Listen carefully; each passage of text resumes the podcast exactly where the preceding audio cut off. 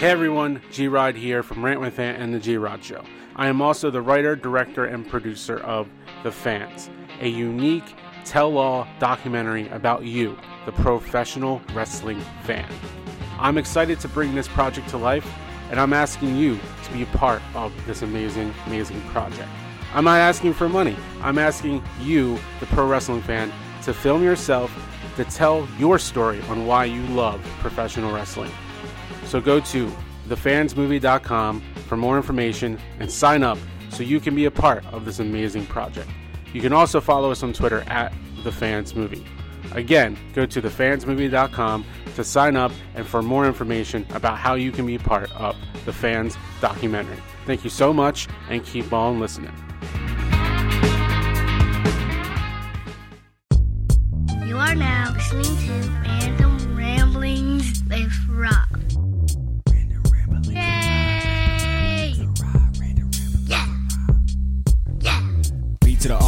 To the B, coming at you with the funny, random rambling, talking about all sorts of things that'll make that rain day sunny. Yeah, it's hot and popping, fireball dropping, come get your laugh on. Yeah, that's the concept, you know he be rocking, rob got the facts and all of the gossip. but it don't matter where you are or who you with. You gotta tune right in, bring your girl into your girl to bring your friends, be right, be lit. Tune in in your crib, in your whip, at your job. He got new shows every Sunday. Here we go. What up, everybody? This your boy B Rob, and I'm back with another edition of the Random Ramblers with Rob podcast. First and foremost, thank you to Overdose, the producer, for producing me that intro track that you just heard. And also, thank you, the listener, who is listening to this podcast right now. And, um, yeah, man, I'm stumbling, I'm stumbling. That, that, that intro got me hype. It was like my first time hearing it, you know, put into my edit process and everything. It got me, man, I want to, I want to freestyle on the end of the beat, but I'm not because I'm not that skilled at all. but anyway, thank you for coming back to another edition of the Random Rounds with Rob podcast. If this is your first time listening, thank you. You took your time out to go into your podcast device and download my episode or stream it to your whatever device you're using. I appreciate you for doing that. Appreciate everybody for listening. This week, I have a guest because I told you I was going to have a guest on the last episode this week. Awkward silence. Anyway, he is a professional wrestler and he goes by the name of Kiefer Bartik. And the f- first thing immediately came to my mind when I heard the name Kiefer. I was like, Kiefer Sutherland, 24. I hope that's his finishing move, the 24 or something like that. I don't know. but yeah, he gave me a follow on Twitter. And, um, I was like, fuck it. Reach out to the man, see if he'd be on the show. And he said yes. And it made me happy. And I put it on my calendar and I sat there and I waited and I anticipated the day till he would answer his Skype call and get on the phone, well, the Skype or the computer and talk random things with me. And it was cool and it was fun and it was great. He wrestles for the promotion reality of wrestling, which is owned and ran by the man himself, the five time, five time, five time, five time, five time world heavyweight champion and one time WWE champion. So that'd be like six times. It might be more than that. I'm not good on wrestling history. I just watch it. But uh the man Booker T. So that was an experience. Um he talks about um meeting him for the first time, uh signing up for his wrestling school and um everything to follow. So this is once again a treat for me and I believe it will be a, a treat for you the listener. So just uh sit back, relax and we're to get into that here. Not right now, but in a little bit because I got some stuff I need to talk about. All right. If you've been monitoring my Instagram, which I highly re- recommend you do, and you can uh, do so by going to Instagram and looking up random ramblings, W underscore Rob. Nice plug, right? And, um, just look up my shenanigans. I mean, I'm not doing nothing groundbreaking or world changing, just being a silly dude like I am. But I put the news out there that um, I was auditioning to be in a movie. Said movie's name is Who Lives Last. You can IMDb it or whatever you want to do. And it's there. It's a zombie movie, futuristic type shit.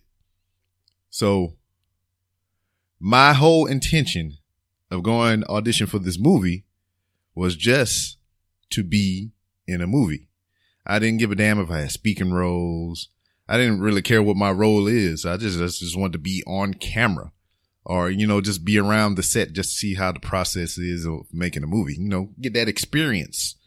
Uh, just want to, I mean, it's one of those, uh, bucket list things. I think, I think, I think everyone at some point in their life or even now or in the past wants, wanted or wants to be in a movie. Just however insignificant the role is. I can just walk on camera, look dead into the motherfucking lens and be like, Hey, and then walk off camera. That could be my role. I could be the guy in the background sweeping up trash and shit. I mean, that's all I really want. But I show up to this, uh, audition, this movie production and everything like that. And, uh, I went from being an extra to, uh, cameraman to a second unit director. And, uh, yesterday I got offered an assistant director or second assistant director role or whatever. In any case, I'm going to be the one to tell you. I mean, I don't care if they hear me or not. I mean, I'm just being real. Me being the guy that I am, uh, recently retired from the Marine Corps for over 16 years, have no earthly experience with, uh, making a movie uh, whatsoever. And for me to be a second unit director and to be offered a role as a uh, second assistant director kind of tell you how this production is going down, how it's working and everything like that. But hey, I'm down for the challenge. I'm down to see uh, how this is all going to play out. And I'm not going to divulge too much about the movie because I mean, all the inner workings of what's going on and everything like that. Cause, uh, as I stated before, once I figure out what the fuck is going on, then I'll be able to talk and tell you what the hell is going on behind the scenes and stuff like that. But until that point is, uh, reached, I ain't saying nothing other than what I've already said. So with that being said, to give you a little more insight without saying too much, if you are in the Houston, Texas area and you want to be involved in a movie production at any capacity, whether it be makeup, editing, sound, uh, acting, uh, extra work, whatever the case may be. If you want to be a part of a movie production, hit your boy up. Meet this guy right here, B Rob on the Random Rounds with Rob podcast, which you can follow me on Twitter at it's B Rob. That's I T S B R O B. Or you can hit me up on the show's account, which is, wait for it, R R R underscore podcast. And, uh, we can talk about it. I can get you in if you want to really get down. So hit me up. I mean, shit, I got an email. Hit my email up to mail at randomrobcast.com. We could talk about it. I give you the, the scoop on what's, what's up. So I'm the man. I, I could pull some strings and get you in the movie, baby, if that's what you want to do. So hit me up. Anyway, rewind back a little bit. My guest today, once again, is uh Kiefer Bartek, professional wrestler, current tag half of the tag team tap. Ah, I can't talk. I'm gonna shake my mic stand. Urgh. Current half of the reality of wrestling tag team champions. And he is my guest this week. Listen to him talk about things and stuff in Whataburger, which is a delicious establishment to dine in and eat burgers on this week's edition of the Random Ramblings with Rob podcast. All right. All right, man. First and foremost, I appreciate you for taking your time out to chat with me a little bit. Yeah, no problem, man. Man, you sound like you was taking a nap. No, no, no. I'm up. I'm uh I'm just getting going though. Oh yeah, I can understand it. It's a Friday. Yeah, I got to sleep in a little bit. Sweet. And that, that's always a good day when you can sleep in just a little bit. Yes, sir. Shit. So I mean, hell, man. I mean, you just getting going. I mean, what, what's what's the morning ritual like? You just jump up and then here we are. We, podcasting or what? You do some calisthenics? What you doing? uh, man, I make some coffee. Uh, I get my egg whites, my turkey bacon in the morning, and then uh, usually sit sit and watch Sports Center for a while, do some homework or something like that. That's usually what my mornings consist of. tell tell me about the turkey bacon. Isn't that delicious?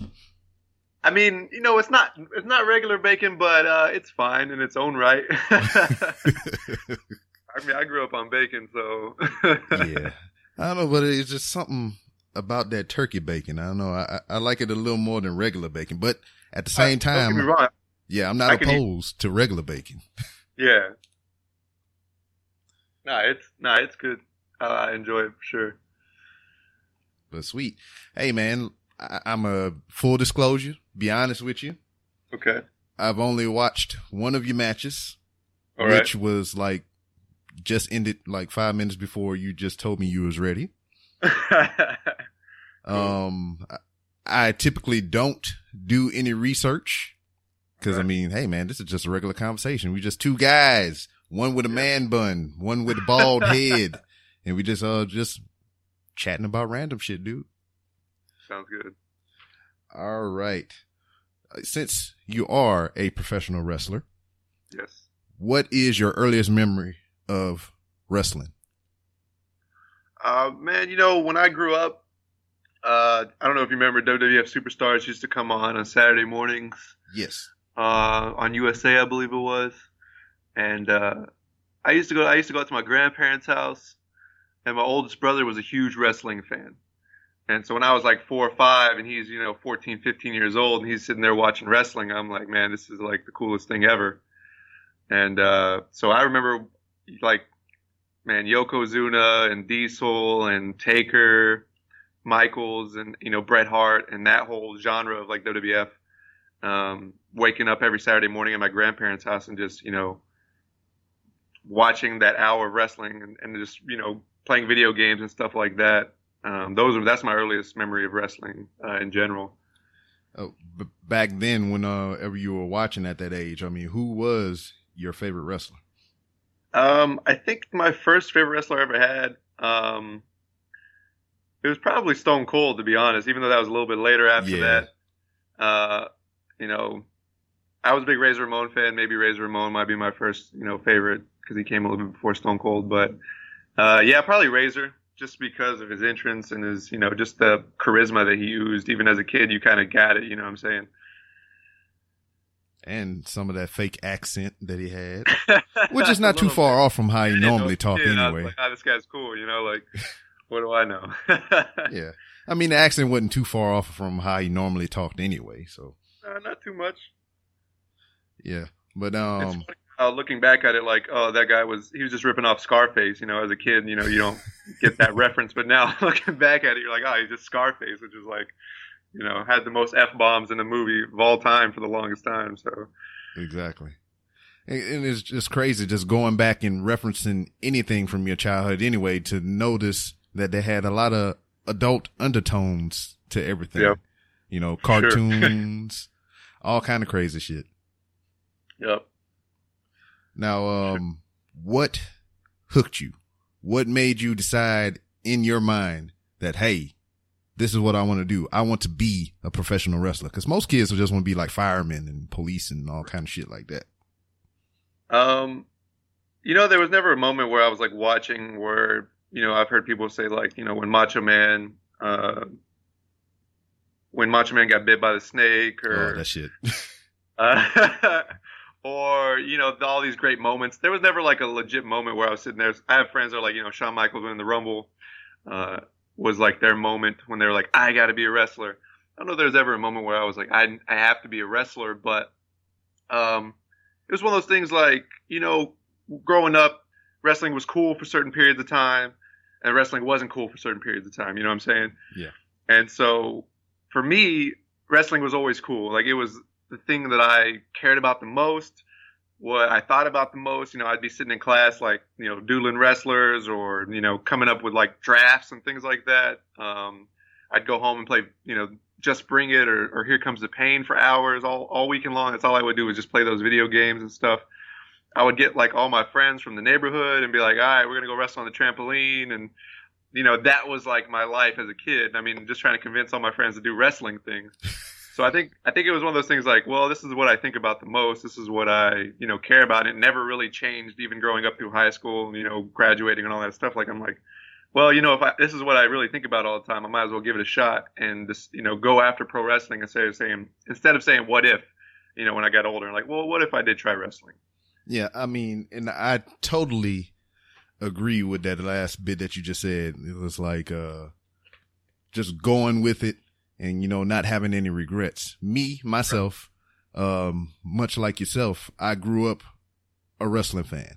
And I've said it many times on the podcast before that wrestling is not what got me into wrestling. What I mean by that is damn Hulk Hogan doing all his corny ass movies like Suburban Commando and all this other bullshit, uh, Mr. Nanny and all that crap is what got me into wrestling. Yeah. Cause I seen those first. And then, um, I can remember my dad would take me to like the video store or whatever to rent VHS movies and shit. And I happened to see him on the cover of a WrestleMania box. And I was like, Yeah. Hey, that's that guy from that movie. And that's how I got into wrestling.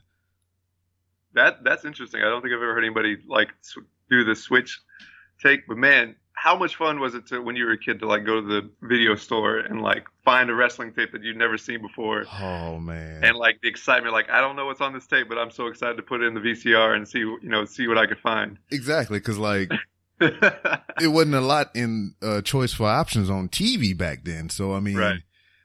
and then like yeah, it was like there wasn't a lot of um, video stores either. So my father would take me clear across town to like one of the only video stores. This was like way before Blockbuster and all them other things started, Yeah. you know, getting big. But it was this little thing. It looked like it might have been like a tax office or something that they converted into a video store. and I would just walk up and down the aisles and look for the um, the VHS tape with the coolest cover and be like, "Huh, Yep. this might be something." Yeah, man. That, the the kids these days, I don't think they'll ever realize how much excitement that was. Just going to the video stores and just trying to find a wrestling tape to watch. Exactly. Uh, those are like some of my fondest memories. Like my dad was like super against wrestling. He was like, "It's fake. You don't need to watch it.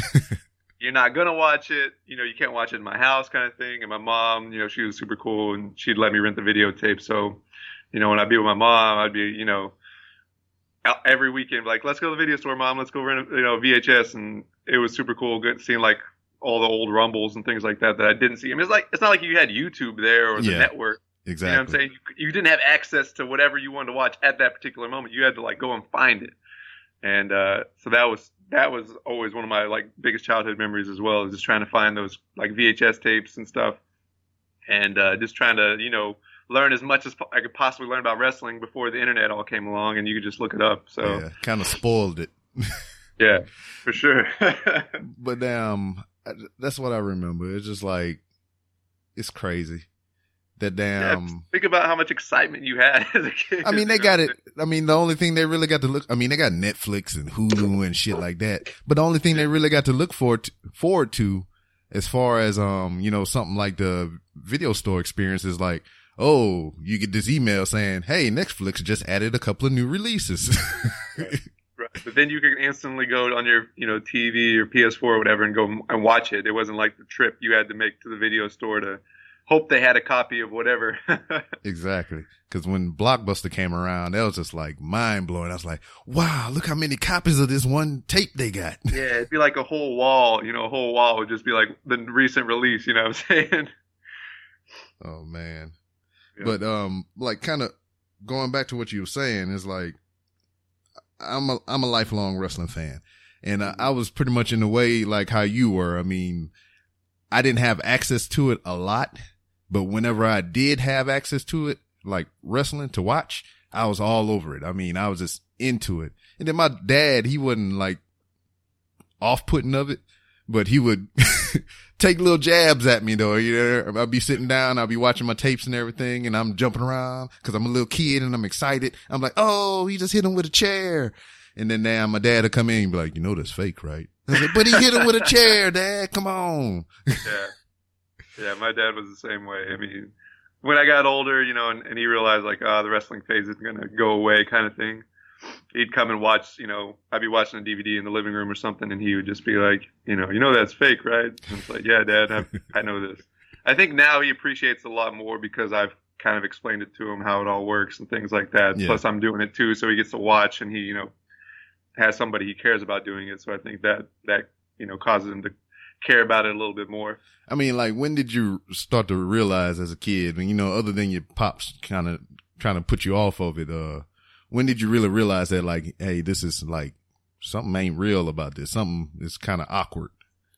Um, man, I don't, I don't really know. There was never a moment when I was like, this is, this isn't real. I remember listening maybe to like a radio, like a morning radio show and them being like, well, you know, wrestling is fixed and all that stuff. And I might have been like six or seven, but I, I kind of always, I don't want to say like I didn't think it was, wasn't real, but I always kind of thought it was like a, you know, staged, I guess you could say Yeah. um, even as a like a little kid. But I think when I heard all that on the radio, I think that's what like okay. So I was like six or seven, so it wasn't something that I, that like I thought of, you know, like it was never there was never that moment where someone was like, you know, it's not real, right? And then it was like mind blowing kind of thing. it was just uh, something I kind of figured out myself. Yeah, I can't really pinpoint it for myself, but I, I could just remember my um, my pop just kind of like beating it over and over. You know, just just kept saying it and everything like that. And then Yeah. like I can be like, all right, me and my nephews and my cousins and everything, we would go actually try to do the shit, and that shit would hurt because we actually didn't know what the fuck we were doing. Yeah. So I was like, how could this be fake? And I could just, I, I could probably, it probably was like a, a, a botch or something. Somebody messed up a move so bad that I was like, something ain't right. This ain't real. And then Yeah. what really cemented it for me is like when they had that video or that special way back when, when the dude in the mask was like debunking all the wrestling moves, how you take the moves and all kind of shit like that. yeah, I remember that. And they start doing the, like the behind the mat documentaries and, oh, what beyond the mat. Fox or something like that. I don't know if you remember that. Yeah. It was a, Came- Came on one of those channels. Like, yeah, I remember that. Yeah, it was just a dude in a mask showing how they would do the moves, and then it's like, how would you take a move from a 500 pound man off the top rope and all kind of shit like that.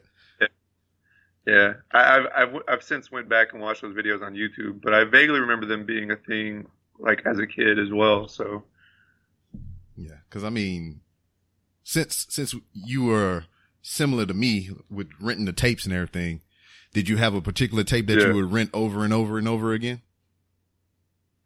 I, you know, personally, I just lo- always loved the Royal Rumbles. So there'd be Rumbles I would just rent over and over again. Uh, Rumble '98 was probably one of my favorite Rumbles with uh, Foley coming in three times. Uh, I remember I remember renting that several different times. Uh, I guess those are my that's my favorite match, and so every time I could get my hand on a new Rumble or even you know an old one that I just really enjoyed, I would rent that one over and over and over. Like I said, probably Rumble '98 probably would be my, my favorite video that I probably rented. What about yourself? um, it's like I would always rent different ones. I think my favorite pay per view from back then was Survivor Series. I I, I always dug the uh, elimination style matches and everything. And then Yeah. like back then they would kind of have a theme like this would be like Team Doom versus Team Megazord or some stupid shit like yeah, that. yeah, You know. And then um, as far as a tape that I would I would never rent really the same one over and over, but I had one that I bought that I had my mom buy me that I would watch over and over again. It was like uh the best of WrestleMania one through five. And it was like the um one match from each of those WrestleManias. And I would watch those matches over and over and over and over again. From the first Yeah. WrestleMania to the fifth fifth WrestleMania. And that tape is probably floating around somewhere in my mama house somewhere, but cause Yeah. she never get rid of shit. yeah. my dad's the same way. Now, just, you know, like I said, I don't prepare for this shit. It's just a regular conversation. It's just genuine curiosity on my end. Uh, what's up with that Whataburger though? Whataburger's amazing, man. I Now, always tell my, my friends. Uh, I roomed with uh, Big Sean Stud. I'm not sure if you're familiar with him, but yeah, I uh, seen him on the roster page. Yeah, yeah. I, I roomed with him for about a year, and he he came down from DC, and um, man, within that year, I had got him hooked on Whataburger. like he was all about it. Now every time he comes back down, because he he moved back home, but he comes down for the shows. Every time he moves, every time he comes back down, he's like, "Let's go to Whataburger," and I'm like, "You gotta tell me twice. You gotta tell me twice." I said, dog, why'd you even say something? We already in the car going that way. the only reason I brought it up because like, um, you're a native Texan, correct? yes, sir. Yeah, I'm, I'm not too far from you. I'm, um, I'm born and raised in, uh, Lake Charles, Louisiana. Okay. And, um, I have family here in Houston. So, I mean, as a child, I, you know, it was a, a little bit of back and forth coming here and everything just to visit. And, now- and now I actually live here after retiring from the military. Mhm. Is, um, I haven't had Whataburger in so, so, so, so long. Cause in Lake Charles, they had one, but, um, it went away and they replaced it with like a fucking Starbucks. I could fucking burn that bitch down to the ground. And, um. I can remember being uh, uh, in high school and all kind of stuff, and we'd just be hanging out late at night, and we would go to motherfucking Whataburger, and that was just like some good times. And then it went away, and then I grew up in uh, in Abilene, Texas, which is a little further north uh, northwest of here. And uh, man, that would be the spot to go to after you know late nights. Everyone would just go hang out at the Whataburger. yeah, I, So man, I got a lot of memories there too. yeah. I mean, the only reason I really brought it up because like I, I was going through your Instagram, which I just followed you on, and uh I seen the meme that you got on here where it says you should show somebody whispering in another person here saying we're going to Whataburger, and then the next part of it is uh the goosebumps on the other person's arm and shit. I mean, I don't think there's another place I have like my order memorized to a T. Like I could just say it into the loudspeaker without even you know thinking twice about it. I'm like, I already know what I want when I get there. It's gonna be amazing. I'm gonna get some spicy ketchup, get some sweet tea. It's gonna be awesome. yeah, that, that's like some of the sweetest tea I've ever had in a while. Yep. That's uh that's that southern sweet tea right there, man. The sweeter it is, the better. Yes, sir. Make your teeth fall out your head. uh yeah, man, when I was bigger, that was probably like a point when I was like 21. I think I was like 270 pounds. I was a big dude. Uh man, I'd be drinking that. I'd be drinking sodas. I'd be drinking sweet tea. Like they were about to, like we were gonna run out. Now I calmed down a little bit. It's kind of like a, uh, you know, once in a blue moon, I'll, I'll have some sweet tea or a coke or something like that. Yeah. I mean, I had to give the soda up because damn, I remember as a kid, I would just like, I would freaking, I would swim around in that shit. I, I drunk it so damn much. It was, It's weird because like now we know that soda's not really good for you, but like when you were a kid, they didn't care. Like I'm thirsty, okay, get some soda. You know what I'm saying? you know what I'm Nobody saying? thought twice about it. Yeah, yeah. And then like, uh, now a lot of the soda companies are going back to like sh- actual sugar, vice the corn syrup or whatever the fuck they was putting in there. Yeah, But man, yeah. Like I'm drinking sodas all day long. You wouldn't even like say you wouldn't think twice about it. That was just Yeah, yeah. I thought twice about it after a while because I kept, I kept going down after dehydration and shit. Fucking be in the hospital bed getting jabbed in my arm with needles. I ain't like that shit. I said I got to make a change. never got I never got dehydrated, thank goodness. But oh, so you there's probably some points I was probably close. you you don't you don't want that to happen. I I can remember at points to where like I'd be eating something and then immediately that shit would just come right back up. And I'm just like, what the fuck is wrong with me? And then Yeah. mom take me to the hospital and everything like that. She's like, oh, he's dehydrated. He doesn't have no water in the system. It's like, how could this happen? All the motherfucker drink is sodas. yeah. So Yep. yeah. So it's strictly water, Gatorade, uh, alcohol, which it hydrates you.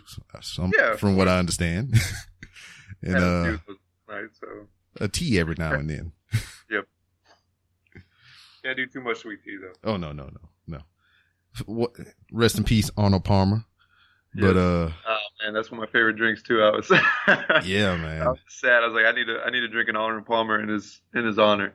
Maybe, uh, maybe an adult Arnold Palmer. Cause that, that's the only time,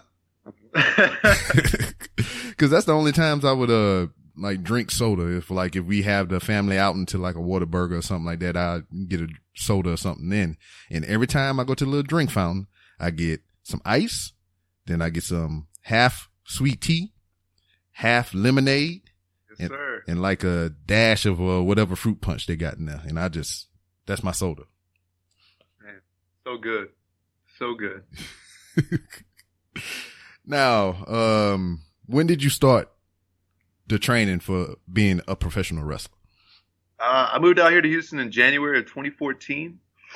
Um, I started training that same month.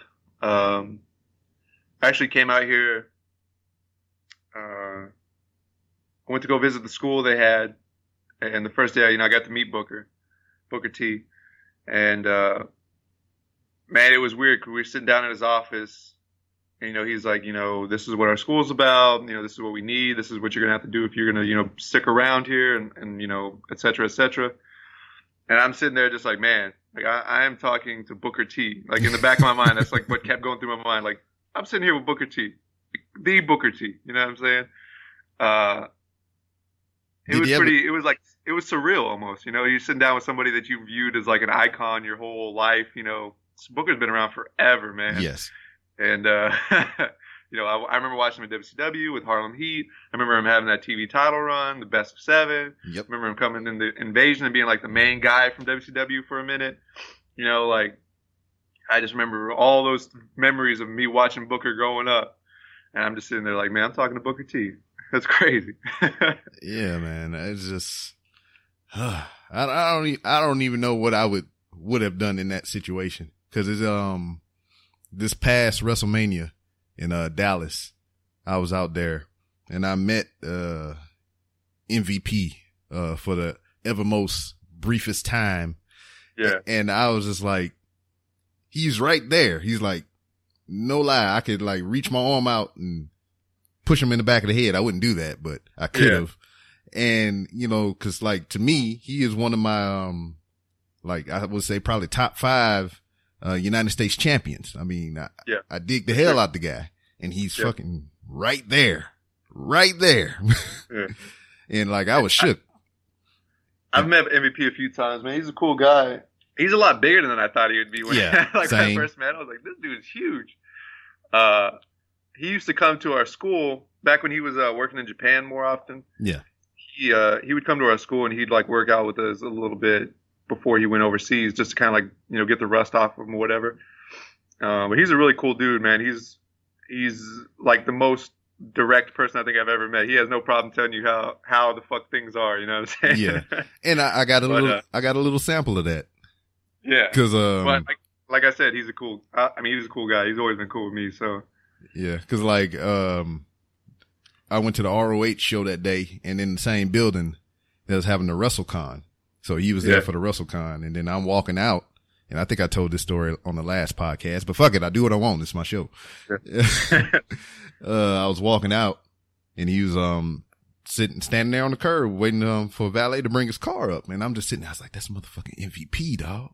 And I'm sitting there. I'm walking around with my fucking big ass WWE title belt on my shoulder and shit, just being a Yeah. wrestling fan. And like, I was like, he's right there. He's right there. And I walk back and forth like three or four times past him, like not in front of him, just like behind him on the sidewalk. And I was like, fuck it. I walked up to him. I was like, Hey, how you doing? And then I was all timid as fucking shit. I was all speaking all low. And he was like, huh? And he kind of like leaned in to hear what the fuck I was saying. And I was like, can I take a picture, picture with you?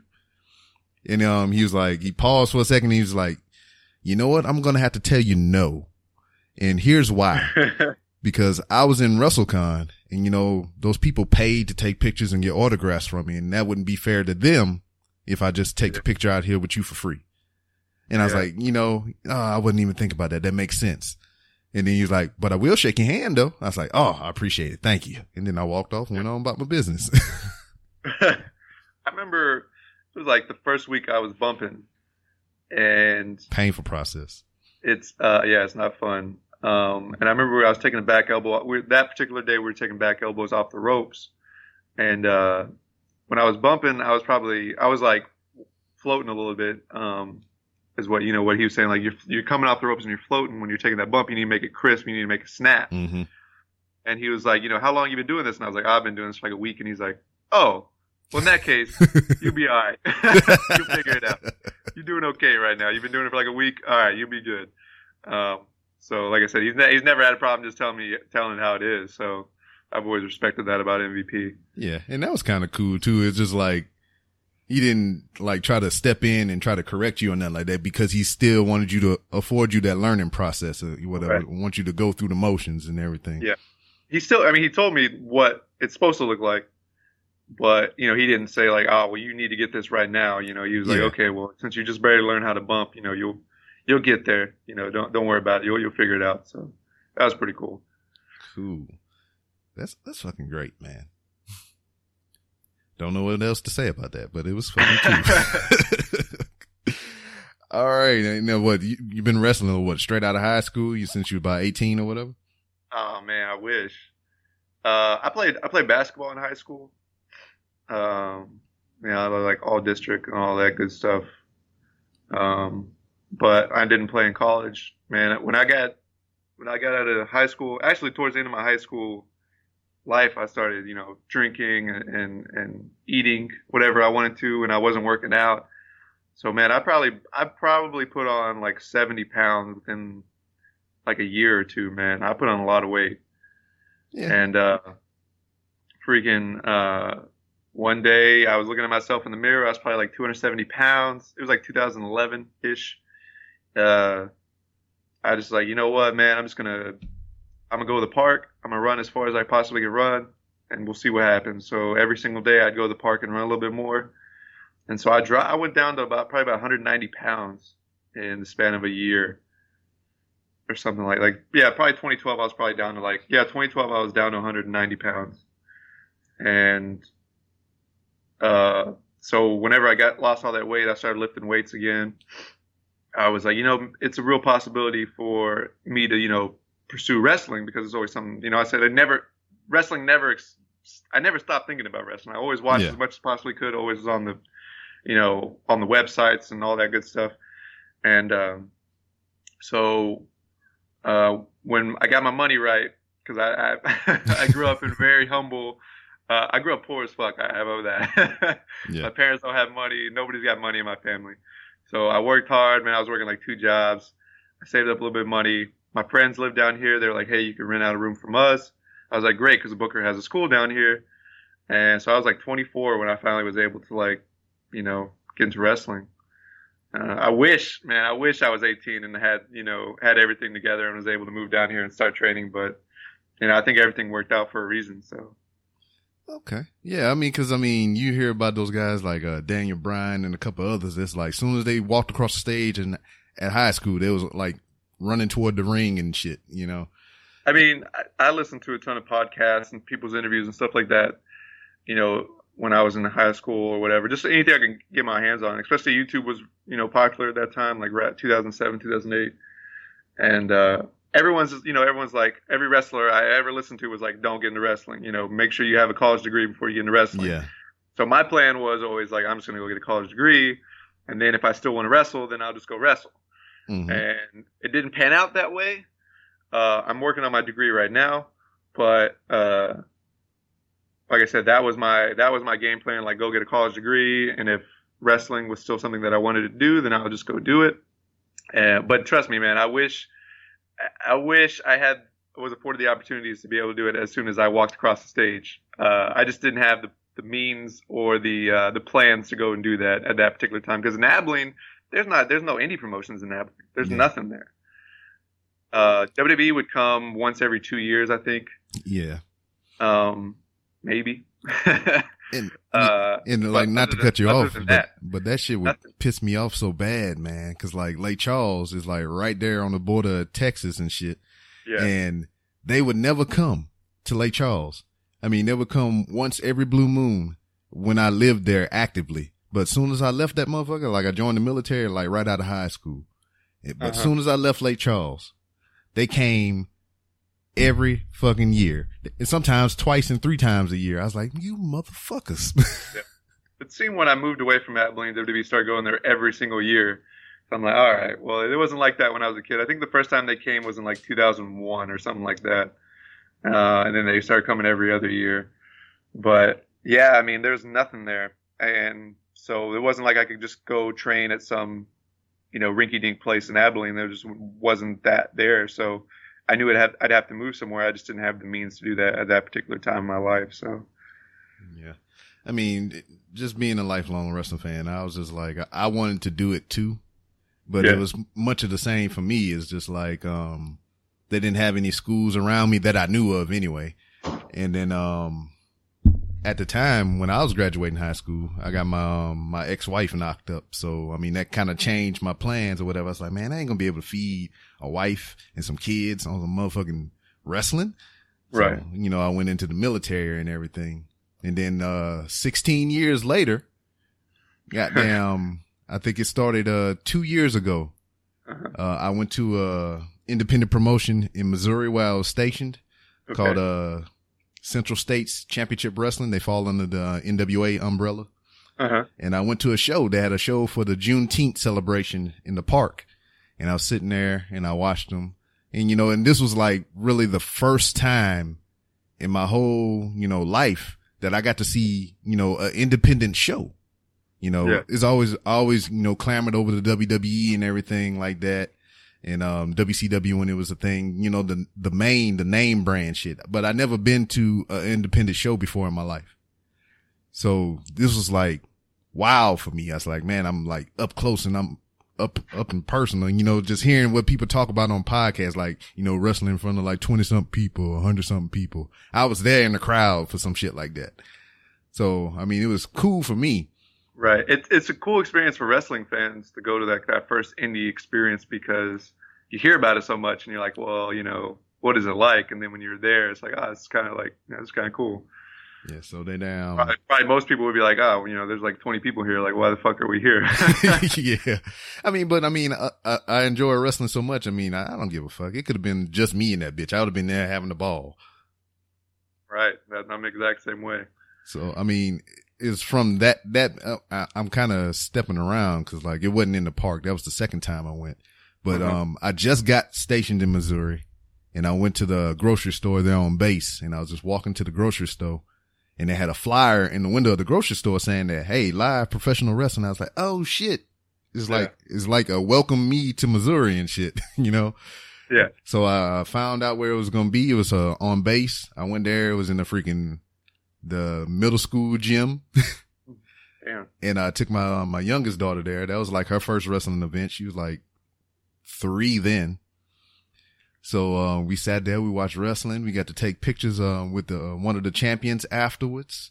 Uh-huh. And, um, they announced their next show was going to be in, um, the park.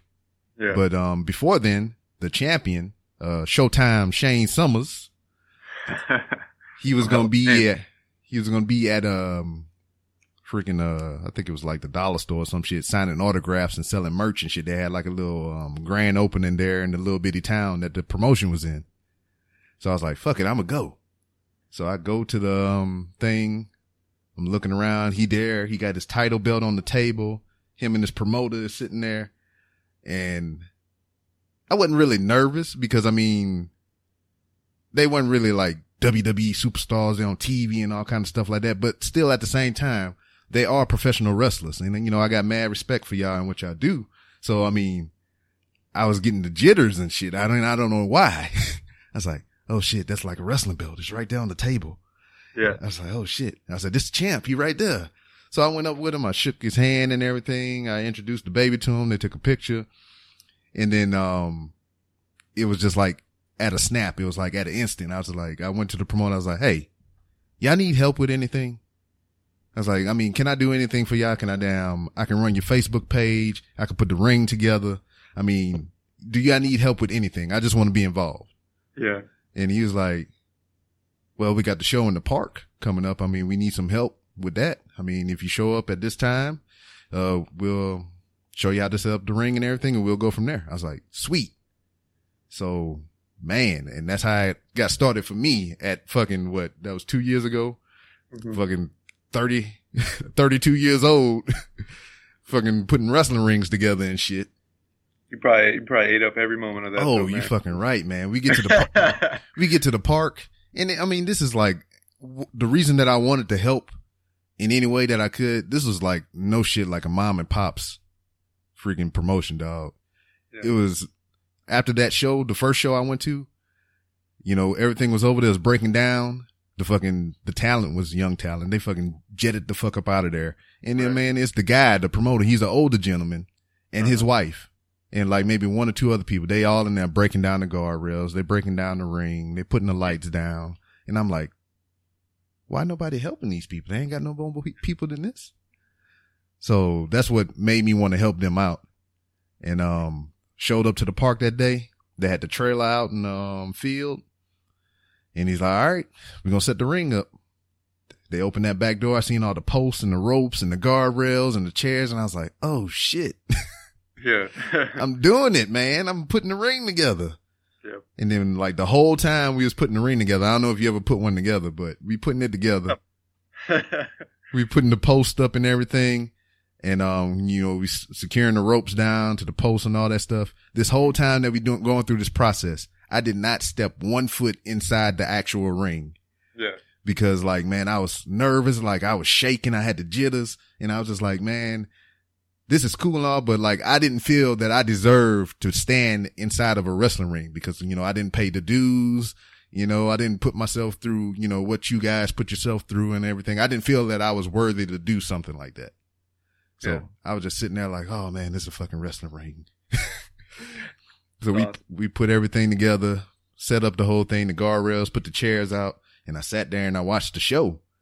And, um, it was decent for what it was. They had a couple of miscues and everything, but hey, man, shit happens. Yep. And, um, that was it. After everything was done, we tore everything down, threw it back in the trailer.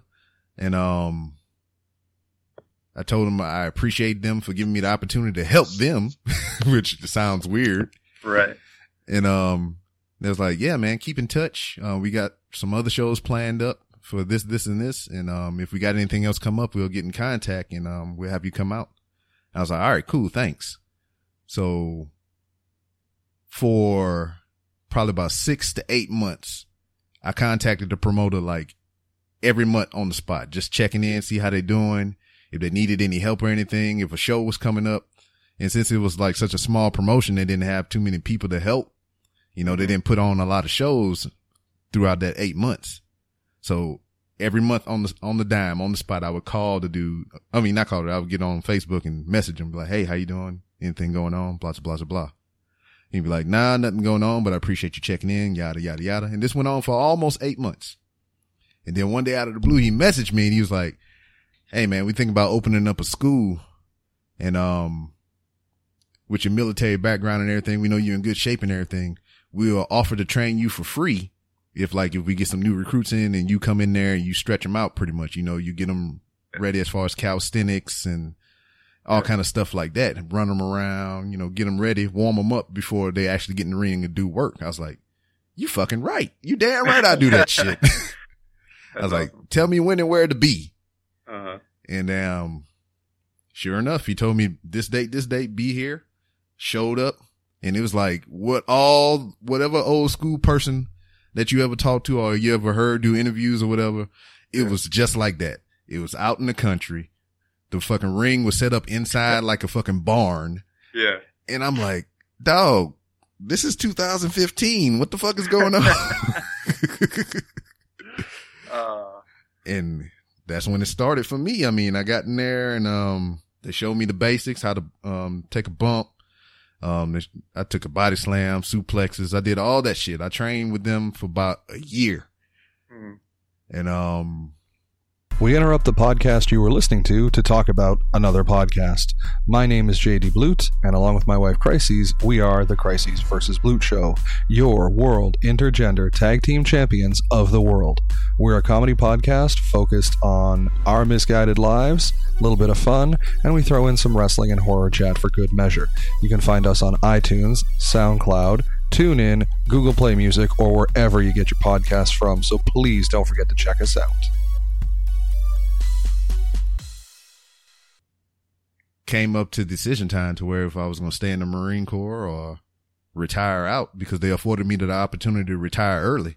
Yeah. And I was like, man, as much as I love doing this, you know, um, I'm gonna go ahead and retire. so, um, I took the retirement that, which pretty much subsequent, sub, I can't even say the word, which pretty much ended my so quote unquote wrestling career or whatever, Right. which I never had a match or anything like that. But as part of me leaving, they wanted to have me do one match, you know, as like a goodbye match or whatever, which Right. I, I couldn't get clear with my physical and all kind of stuff like that in time. So Mhm.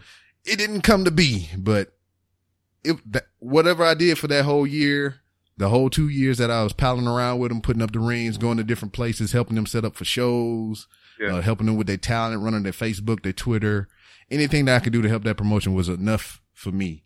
It's like, I feel fulfilled. I mean, if I never step foot inside of a wrestling ring again, I'm fine with that. I mean, I don't have no intentions to, you know, come into your territory now that I'm in Houston, try to take Yeah. the tag titles off you with, with my daughter or nothing.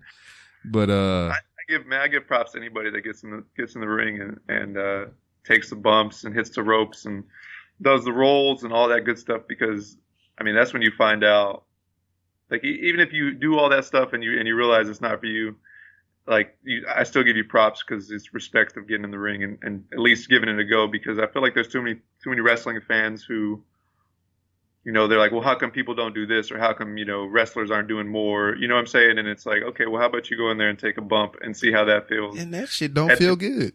And then tell me, you know, should we be going off the top rope every move? Because it's not a, it's not a good experience, but, uh, man, props for definitely going through the process, uh, of, of training all that good stuff. Yeah, yeah, I appreciate you for whatever you do, man. Cause I mean, just being there, going through it, and I was just like, oh man, this fucking sucks. And like people do this every night, just about. Yep. Yep. And I mean, Uh, it's crazy.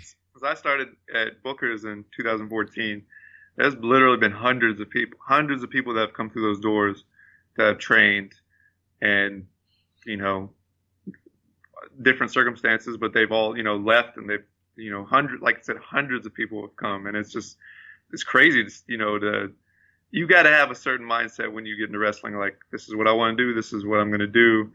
And you can't like, you know, have any other, you know, it's got to be what you want to do. That makes sense. Yeah. Cause I mean, it's always something that I wanted to do my entire life. I never, I could never turn off the wrestling. Yep. And, you know, just to have that opportunity. I mean, I know I'm older now, but I mean, that don't mean shit. I mean, DDP started at what, 33, 34 or some shit like yeah, that. 35, I think I heard. I watched the resurrection of Jake the Snake Roberts last Yeah. night, and he said something like started 35. But Yeah. So, I mean, he's one of my favorite wrestlers. And, you know, I kind of looked, I looked toward him as, far, you know, when I was going through the training and everything. And, um, I was like, man, even if I don't make it big, even if I don't have a match, I mean, I just wanted to do this. I wanted to know that I can actually get in the ring and do this shit, you know? You know, that's more of what it was for me. it's cool. Yeah, for sure, man. It's uh, it's definitely when you step through the ropes and you and you see it from that perspective, it, it just gives you a whole new look outlook on you know how, what wrestling is and what those guys do or what we do Yeah. in the ring. You know what I'm saying? And it's just like over the past couple years, I mean, I think I've been more of a wrestling fan than I've ever been in my whole life. Yep. Now with the um, internet and YouTube and everybody, you know, periscoping from their phone, I mean, wrestling is at my motherfucking fingertips 24 seven, literally, Yep. It's awesome, man. you know. You you don't ever get the itch to want to go back in there and bump a little bit more? Like, uh, man, I miss hitting the ropes or I miss bumping a little bit. I don't You know. never, you never get that itch? I mean, I do. I do. Even sitting here talking to a professional wrestler right now, I'm, I'm thinking about it right now. Yeah. But also at the same time, I'm remembering my very first fucking clothesline and I don't like that feeling, you know? Yeah. and, um, I don't know. I do. And then, you know, um, when I was leaving from there talking with, um, the promoter and everything, he's like, you know, if you get down there to uh, Texas, you know, Booker T school down there, they got a couple of other NWA affiliates down there. You know, I can put some words in for you if you um interested in doing it again. And I, you know, I've been tempted, but I don't know, man. Cause I, I, I look at it this way. It's like, I've been in the military 16 years. I done Uh-huh. put my body through some bullshit already. Then to throw wrestling on top of it all too. Yeah, I'm fine sitting in the crowd and looking at y'all. that's what's up, man. but I mean, any other aspect of it, like if I, if they wanted me to, if a promotion was gracious enough to let me in to set up their ring and put up their guardrails, work the cameras like I was doing for the other promotion, I would have no problem doing no shit like that. There's a, I mean, you could probably do that with with reality wrestling if if you uh if I get you in contact with the right people if you wanted to come and help out. Oh man. There's there's other promotions in Houston as well that I'm sure you could probably help them out as well. I'm not sure how familiar you are with with the companies down here, but I said that you know indie promotions are always looking for help um, in any way they can they can get it. So man, we could talk about that offline because I mean, for sure. yeah, I mean, you, you see, you, you flare, I'm scratching right now, damn it. oh man. But anyway, you was, um, talking a little bit, uh, before about, you know, actually taking your first couple bumps and everything, you know, um, meeting Booker T. Like, as far as the training there at his school, I mean, we've heard like, you know, you know, freaking Brian Kendrick and Daniel Bryan and them, they went to Shawn Michaels school or whatever, but Shawn Michaels was there, but he wasn't as hands on. You know, I mean, he was pretty much like, you know, his name is on the building and other people doing the training. Is it like that there? Is Booker T getting a little hands on? Is his brother helping? What's going on over there? Uh, Stevie is not. Stevie Ray doesn't really show up too much. Um, Booker, when he's not on the road for WWE, because Yeah, he still does the, that, um, or he's always done, you know, something with WWE. He always does the pre-shows for Raw and SmackDown, so they fly him up to, uh, fly him up to Connecticut. But when he's there, when he's in town, he's there and he's helping. I always think of like Booker. He's like the head coach. Mm-hmm. Um, but we have you know other guys there that uh, are you know there more often. They're, you know doing the training, the day in and day out training. But like I said, when Booker's there, everyone's like, you know, he's the one taking the reins. He's the one calling the shots. He's uh he's everybody's mentor there, and uh, they say he's the head coach. So what Booker says goes, and he's not like I said, he's not there every single day Yeah, I understand. when he's when he's uh, when he's not working, he's definitely there. He's definitely got his hands in, in the pot and, and helping out.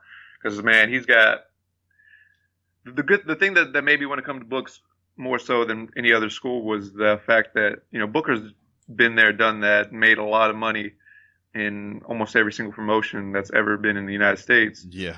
It's like, why would you not go to somebody who's made a ton of money, who's drawn a ton of people? And so sometimes you hear, you know, someone that, you know, has been working for eight years, eight to 10 years, and they, they've got great ideas, but then you, and then Book, you know, gives his two cents on the, on the matter. And it just gives you like a whole new perspective on, you know, the, the psychology of what he wants or, you know, whatever the case may be. He's just, I always think he's like a mad scientist because he, he gets in these weird modes where he's starting to figure things out in his mind, and then once he once he gets it all together, he like puts it out there, and you're like, man, that's so good. Like I don't I don't even think I can get close to anything like that. So, uh, yeah, man, he's definitely the head coach. Um, but we also got like I I always tell people, um, guys like the Lockharts, um, Ryan Davidson, Rex Andrews, guys like that. They've helped me, you know, help train me as well as Booker, and. Uh, it's a group effort there for sure. Everyone's helping out. Everyone's trying to move everyone along. But Booker's the head coach, and he's there when he can be there. Sweet. That's great. Um, TV. I mean, they got like a little TV spot down that way, right? Yeah, yeah. We got uh, home on the CW here in Houston. They uh, we we've been on 11 a.m. on Sunday mornings, and I think this October 1st show is going to be the first time we're going to have Saturday nights at midnight. I think they uh, CW is like really happy with our ratings. Okay. that we've been pulling in for the past year. So they wanted to give us a better time slot that would fit pro wrestling a little better than 11 a.m. on Sunday mornings, because that's more, you know, church crowd, that kind of thing. Yeah. So they wanted to give us a better time slot for us to be more, you know, edgier, I guess you could say. So they gave us that night slot, but they also gave us, uh, we all, we're going to be cross branding with a lot of other shows on CW as well, like Newsfix and things like that. So it's going to give us more, we're going to get more eyes on our product because we're going to be on a lot of different shows on CW and they're going to be doing more advertising for us as well. So I'm excited about it, man. It's it's cool. Ever since I got here at Books, we've been slowly, gradually getting you know better and better TV, better time slots. Um, so it's it's pretty crazy, man. I've been recognized in public, and you know people have come up to me like, "Oh, aren't you Bartek from you know reality wrestling?" And I'm like, "Yeah, man." Uh, see, that's Yeah, fucking sweet, man. And, you know, Houston's Houston's a big city, so You fucking right. of rare. Cause I mean, I think when I first reached out to you, you was like, yeah, man, I could come by there. I was like, no, no, no. Long ways. That's, Uh, yeah. yeah. That north side just to the south side. And I, we ain't even Yeah. covering the east to the west. That's just a fucking nightmare. Yep. Yep. It's a huge city, so I, it's like its own state, pretty much. Hell yeah. I, I, I've, like I said, I've been to Houston and, uh, Texas as a child. I mean, I, you know, just like the Beaumont and shit like Yeah. that and Winnie and, you know, little bitty towns in Houston here and there. But damn, coming back as an adult years later and like actually, you know, getting a better perspective of how big this motherfucker is. Yeah. Cause like we came back this way around July. So I was like, yeah, man, I'll go house hunting, uh, Houston or whatever. I'll just drive around, you know, check out some addresses and shit. And then I was like, I'm driving. All right. 20 miles to the next destination. Yep. What the fuck is this tollway? What is this shit? yeah, man, it's it's crazy how big it is here. Now, um, with the TV, uh, how was, what was the experience like for you, your first time, your first night or day or whatever being on TV?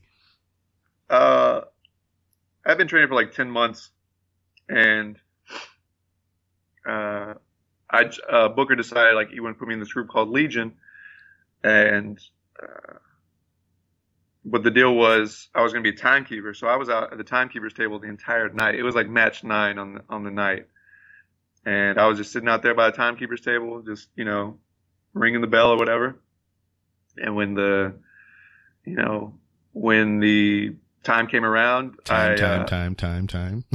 Yep. when the time came around, I went in there and broke up a pinfall and, and joined the the the cult uh, known as Legion, and that was like my first, you know, first anything in wrestling really. So it was a huge, huge deal in my mind. And you got a tattoo, right? Yeah, I got the tattoo. I got the uh, the timekeeper tattoo. The well, it's the um, can't think of it right now. The, the what is it called? Big Ben. What is that? Yeah, yeah. Big Ben. yeah, yeah. the uh, yeah tower clock or whatever it is, tattooed on my forearm because of that very experience that I had being a timekeeper and all that stuff. So it was uh it was a huge experience. I mean, the cameras. I didn't even think so much of the cameras as much as I just thought of the performance and just wanted to go out there. And uh, when I first was out there, I just wanted to, I just wanted to belong. You know what I'm saying? Like I, I looked up to all these guys. I think we have great talent at reality wrestling there's going to be guys. I mean, we've already had uh, Brendan Williams got signed.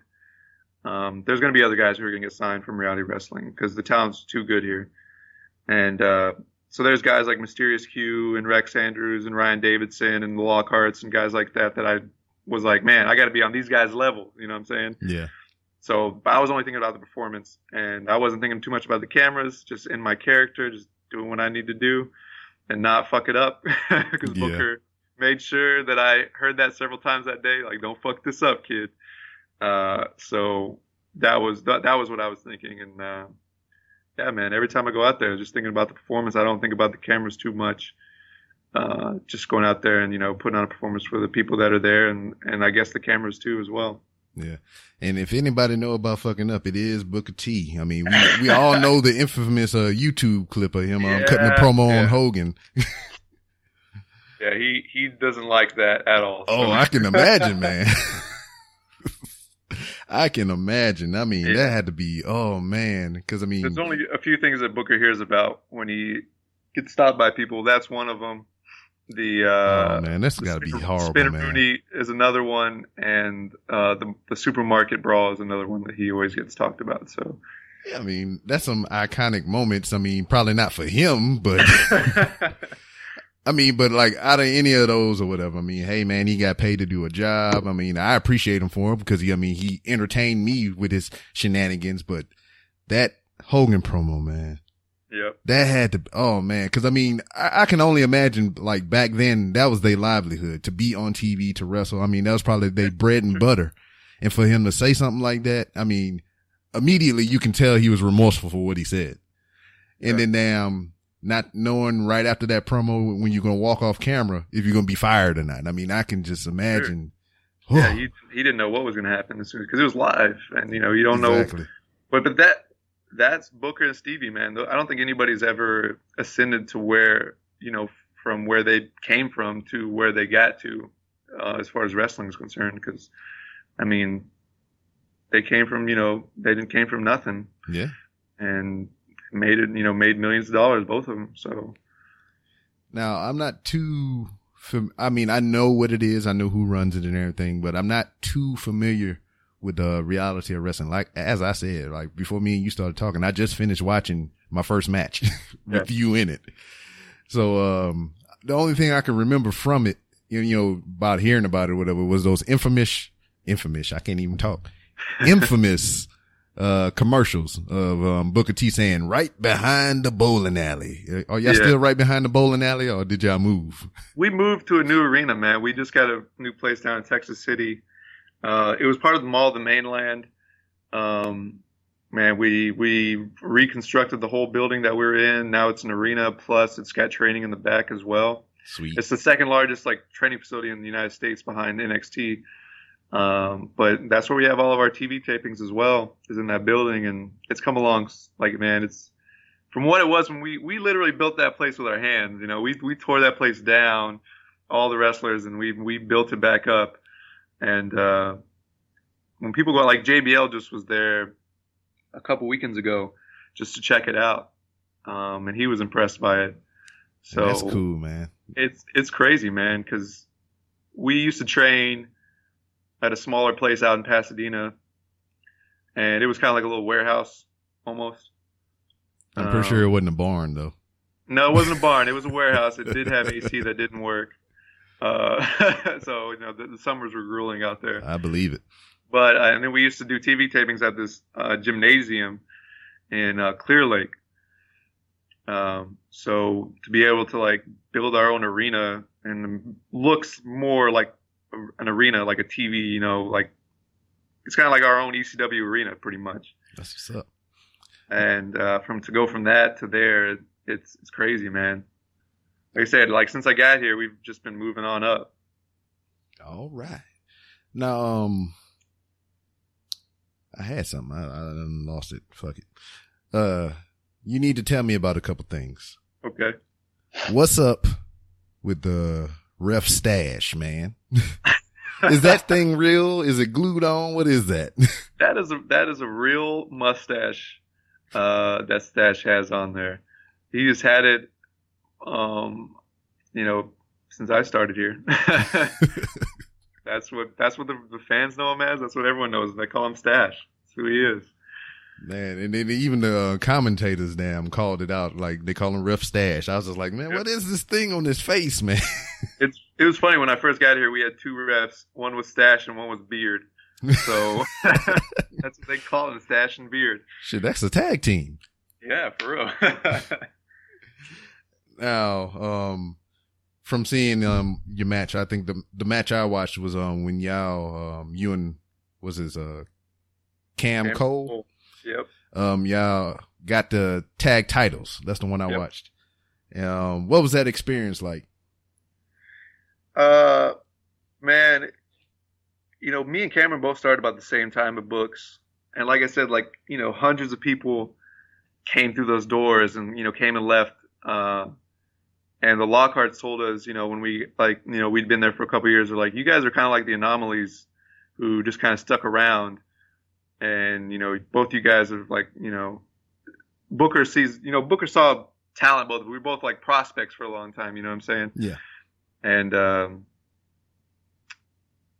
it, it was never even like an idea in my head that we were going to get you know get the tag titles until pretty much that day when they were like all right we're putting the, we're putting the straps on you guys Oh snap! and so I mean I didn't even know what to do when I got the belt I was like you know I, I was like this is it's like one of those feelings you can't even put into words because as a wrestling fan growing up your whole life, you dream of that first championship belt Yeah. that you'll ever get. And to do it with like a friend like Cam, because we, like I said, we we rose up the ranks at the exact same time. We've gone through the same growing pains. Uh, and to do it with you know do it with him was like it, was a super cool experience, man. Like I said, it's it's not something that I can put into words to tell you know someone like this is you know the joy that I felt. Uh, it was just as a lifelong wrestling fan to get that first championship belt is uh it's surreal. That's maybe surreal is probably the best way I could put it. Sweet. I mean, I I don't even know. It's like um when I was working with that promotion, I would see those guys walking around with those belts, man, and I'd just be like Yeah. in awe. I'd just be staring Yeah. at them like, wow, that's that's that's the titles, man, Uh-huh. and whatever. Then I I went paid for my WWE belt and shit, and I walk around with that big motherfucker. I never like, owned a I never owned a belt, man. Uh, oh man, it was on my bucket list. I had to get one. when I was a kid, man, I would like make our like make championships for our like promotion we had or whatever, like not a promotion, but like our backyard stuff. yeah, yeah. And I would just like get a frisbee and put duct tape on each side. So those would be like the straps. So that that was those were like the belts that I had as a kid that I was like, yeah, this is my heavyweight championship. You know, I never had like a legit title or anything like that. So Yeah. that was like the first title I ever ever had. So man, it was like I would wait. Like I got to take it home. I got to. I wake up every morning. I'd be like, Hey, like how you doing? yeah. All right, man. Um, from what I've seen in in that same match or whatever, um, as far as your attire style, I mean, when I first seen it, I was just like, man, that's kind of like uh modern day Big Daddy Cool type deal or whatever. Yeah. You, had the um the singlet up top, you had the long pants, but at the bottom you had the the kick pads and everything. It was like a more modern style or whatever. yeah. I mean, wh- what was your inspiration behind your gear and everything? Um, you know, it was kind of, it kind of is Diesel, Big Daddy Cool. Like I said, I grew up watching him, you know, younger, but like I'm a little more athletic. I, I really haven't had an opportunity to show as much athleticism as I actually have hmm yet, but I like to stay nimble, and the and the, the kick pads keep me a little more agile than say the boots do. Yeah. So that's why I've I've done the kick pads as opposed to just the traditional boots. But uh, yeah, man, it's definitely uh, I I feel like I'm somewhere like the modern modern day Kevin Nash, I guess you could say, but with a man Uh, bun. And with the man bun, which I'm sure he probably had a man bun at certain times in his WCW career. He just probably never never acknowledged it. But uh, yeah, man, it's he's definitely an inspiration for my gear as well. and then you know Cole just flopping around there in his man draws and shit. Yep. I mean, as a child, I never really that never really bothered me. I mean, like it's like these guys out there beating each other up and shit. And you know, I get older, a little more aware of the world. I was like, these motherfuckers is out there in their draws right Yeah. now. yeah, I don't know if I'll ever don just straight up wrestling trunks. I mean, uh, but we'll we'll see what happens. I don't know. quick opinion. Um, Yep. I mean, you you watch the current WWE product and everything, right? Of course. All right, you hear the gripes and complaints uh, with the internet about uh, Roman Reigns and his attire. hmm Now, me being the person to seeing Roman Reigns, you know, in its early incarnations or whatever, when he wore the little tights and the shorts or whatever, Right. what the fuck? If they did change Roman Reigns, what the fuck they gonna change his gear to? In your opinion, I mean, what what could they do with that dude? Because I mean, I he looked awkward and everything. I don't think you change Roman Reigns. I think uh, for me, I feel like once wrestling fans turn on somebody, you ain't you ain't coming back. Yeah, look at look at John Cena. Uh, so I think he's just kind of in the unenviable position of being, you know, somebody that the fans don't like. I don't like. He's a great worker. Yeah. Uh, I, you know, loved his matches with AJ Styles earlier this year. hmm Match with Daniel Bryan last year really stuck out, or last year, year before that, uh, one of those times. I mean, he's always had really good matches with whoever he's in the ring with. But like I said, once the crowd turns against you, ain't no coming back. That's it. I mean, you, you threw out Cena or whatever, but Cena is like an anomaly though. yeah. Cause like, um, and, and we, me and a couple of my friends and other wrestling podcasts and uh, just people on the internet in general, just some of the other wrestling fans, not the the main focus group, but just some of us. We talked about this. They only boo John Cena because, you know, they go to these shows and other people boo John Cena. So Right. they automatically think like, Hey, when John Cena come out, let's boo him. You know, I mean, it's like a trend. It's like a fad. It's like to do the woo or the yes chant or something like that. It's just something to do. I mean, not necessarily meaning that they feel that way, but it's just, it's what to do when they hear Cena music. You know? And then, Yeah. um, cause he'll come out there, they be booing him. They, they sing the John Cena sucks with his theme and all kind of shit. And by the time the fucking bell is rung and the match is over, they is cheering John Cena. Everybody. so I don't understand, you know, what's going on. I think, uh, yeah, I think Cena's an anomaly. I think it's like the thing to do now, just to boo Cena. But I, I think he's got the respect of almost every wrestling fan. And, uh, I mean, how long has he been doing it now? 12 he's still years putting almost. On, he's still putting on hell of matches. And, Yeah. I think now he's doing the best work of his career. Oh, for sure. I think so too. Um, it- it's just, cra- I think there was that point in time where everyone was just getting tired of Cena winning all the time. Yeah. Um, And but that's man, what- that was, that was so long ago now, I feel like. yeah. I mean, and that's what we're going through with Roman Reigns right now. So I could see the resentment and everything. But I Yeah. mean, I don't think they should have put the U.S. title on him. I mean, it is kind of a step down in the big scheme of title pictures, but I don't Right. think they should have put that on him. No, I didn't think they were going to either, but you know they they've got a plan and and that's what they're going to do. So maybe if they put him in the U.S. title picture, he won't be you know in the world heavyweight title picture for a while. So Yeah. maybe that'll get a little steam off of him, but uh, we'll see what happens with all that. Man, I think Rusev is the fucking bomb, man. I think they should just kept that on him and just let him roll through everybody. He's he's one of my favorite guys to watch for sure right now, man. He's just going out there and just killing it every time he's out there. hmm now, um, since you know Book, he's in. Uh, I don't even feel comfortable calling him that. Since Booker T Yeah, is in uh, both worlds or whatever, he's there with y'all. You know, doing his own thing with his promotion, and he's there with the WWE and everything. Um, does he give y'all any tips of what they're looking for, or does he give y'all like a lot of scoops on what's going on over here and everything like that? Uh, not so much scoops, but he knows what they are looking for. You know, he knows what he knows what they um, they want and kind of the way the, the the business is trending. So he definitely gives us the heads up, like, hey, you know, you this is what's happening on WWE. This is what we need to be doing. Yeah. Um, And I so think that's kind- smart on his, on his part or whatever. I mean, Yeah, I mean, who wouldn't want to have that working relationship with the WWE and have your own thing? I mean, you know how to mold and shift your um your focus as far as training and other things like that. I mean, that's fucking smart. yeah. It uh, like I said, there's no other place in the country that you can get that kind of uh, insight from besides Booker. Yeah. And uh, I know WWE. I mean, WWE definitely watches our programming. Um, you know, it's it's we're we're definitely trying to step up our game and and try to become you know something that's close to what they're doing there as well. With those eyes on you, do you feel uh, any added pressure? No, um, I know where I'm at in my career. I know where I'm trying to go to. Um, I just got to go out there and like perform every time I'm out there, do better than I did the last time. That's all I'm really concerned about. Good answer.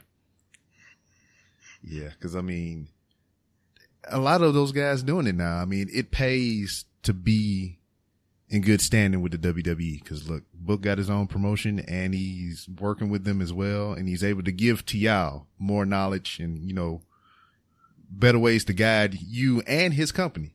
Shit, Brian Kendrick got his own school and now he's back in good graces with the company. Rhino, he got his own thing and he fucking running for mayor in goddamn Detroit. So I mean, it pays. Uh, freaking the Dudleys, they got a school in uh, New York somewhere, and they in good terms with the company. So I mean, it pays to do something like that.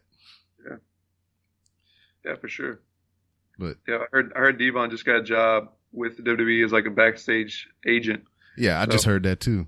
They'll that'll be beneficial for those guys down there at the school. Exactly. have that in that you know they know what WWE's looking for too. Exactly. It's just a win-win all around. Yep. Now we're gonna go ahead and start winding down. So Alrighty. where do you, well, first of all, I, this was the first question I wanted to ask you. it's weird that we an hour and 10 minutes in and now I'm just starting to ask it. All right. Uh, Bartek, that's your, your last name, right? Correct. Yes. Where the fuck did Kiefer come from?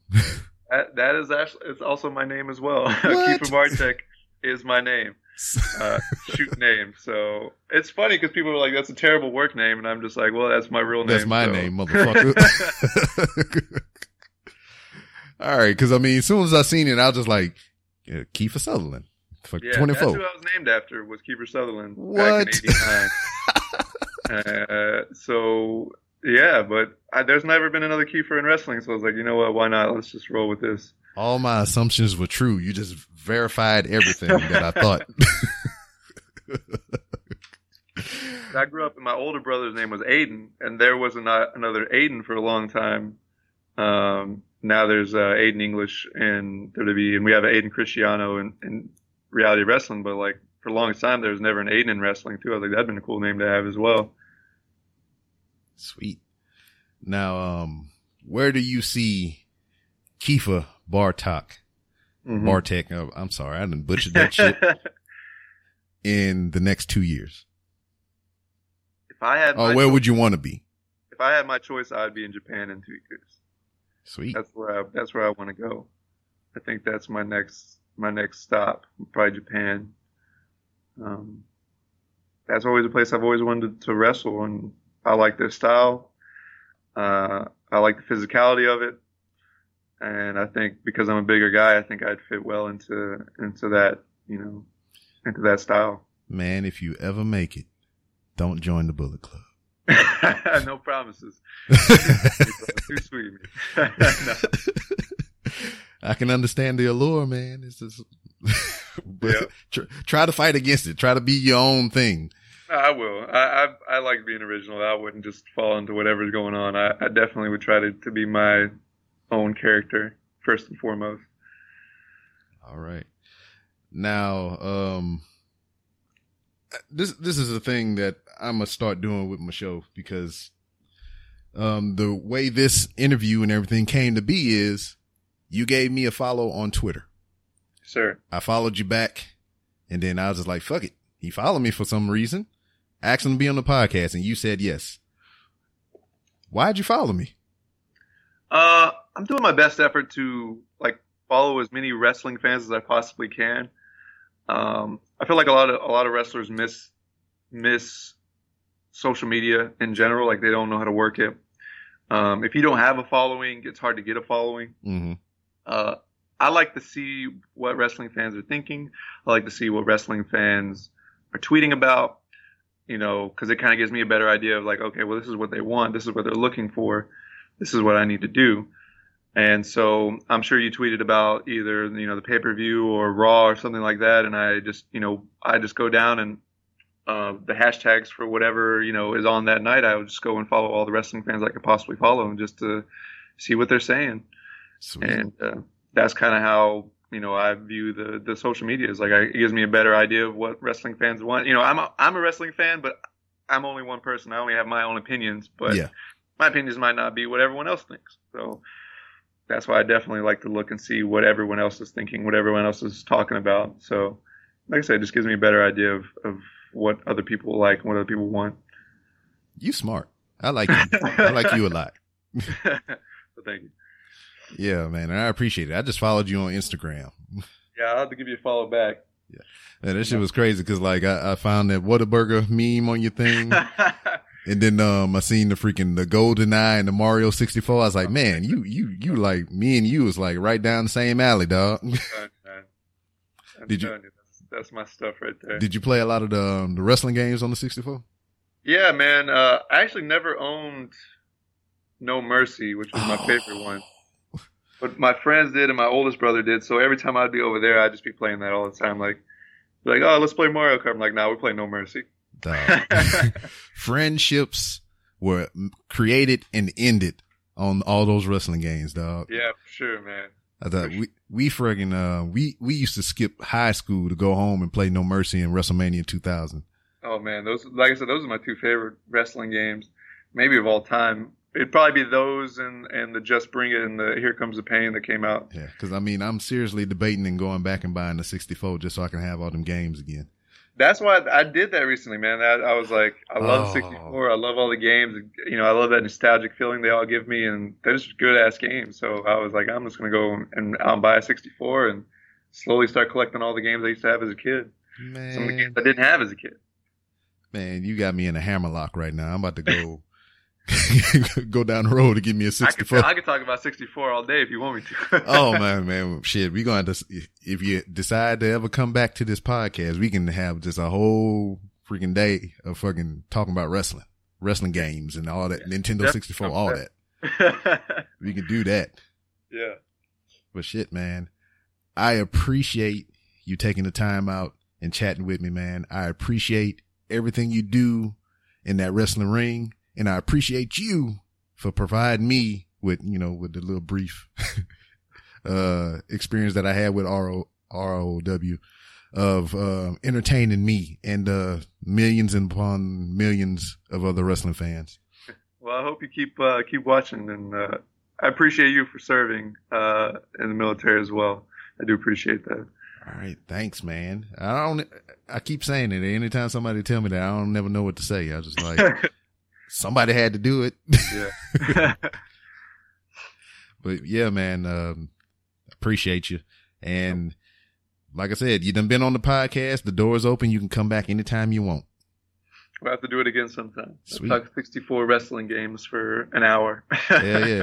You know, I'll probably bring. I, I, I'll come down to a show one day and I bring the 64 on the TV. We fucking do it in the locker room. Sounds good. I'm sure all the boys love that too. Yeah, yeah. Well, all right, man. Uh, That's it. And that was this week's episode featuring Kiefer Bartek. And it was great sitting down chatting with my man. I figure out that we have a lot of similar interests and viewpoints on certain things and everything. I was able to peek behind the curtain of uh ROW and uh you know get a little bit of his insights on current professional wrestling. So it was cool to have my man on here. As you heard toward the end of the interview, he's into the Nintendo 64, as am I. I used to, like I told him, man, I used to skip school and a whole bunch of us would go to whoever parents' house wasn't home, uh, parents' house wasn't home, whoever's house parents weren't there. They were at work or whatever. And we would go and we would play fucking No Mercy, goddamn WrestleMania 2000, uh, Smash Brothers, GoldenEye, all those fucking fun games. And we just skip school and go do that shit. And that show you how much we was into video gaming. I would hope that my son, who is into video games 10 times as much as I am, uh, he doesn't do any stupid shit like that. Cause I will be forced to put, uh, said foot in young B Rob's ass. So uh, we we hope he never goes down that road. But in any case, uh, check your man Kiefer out on uh Reality of Wrestling. They got a um, local channel here in the Houston area. I forget which one it is, but I'll get the details and everything, and I'll put that into the show description so you can tap on your screen if you got the iTunes podcast player. It'll flip the image into words that I type in for the episode and you can see all the info right there. If you got an Android or any kind of other podcasting device, I don't know how that shit will work for y'all. I just know I go with the Apple because it's easiest for me and it's the most reliable phone that I've had since I had cell phones and it's not fucking blowing up and people making memes about it and Grand Theft Auto videos. Motherfuckers running around throwing Note sevens at people, blowing up their cars and shit.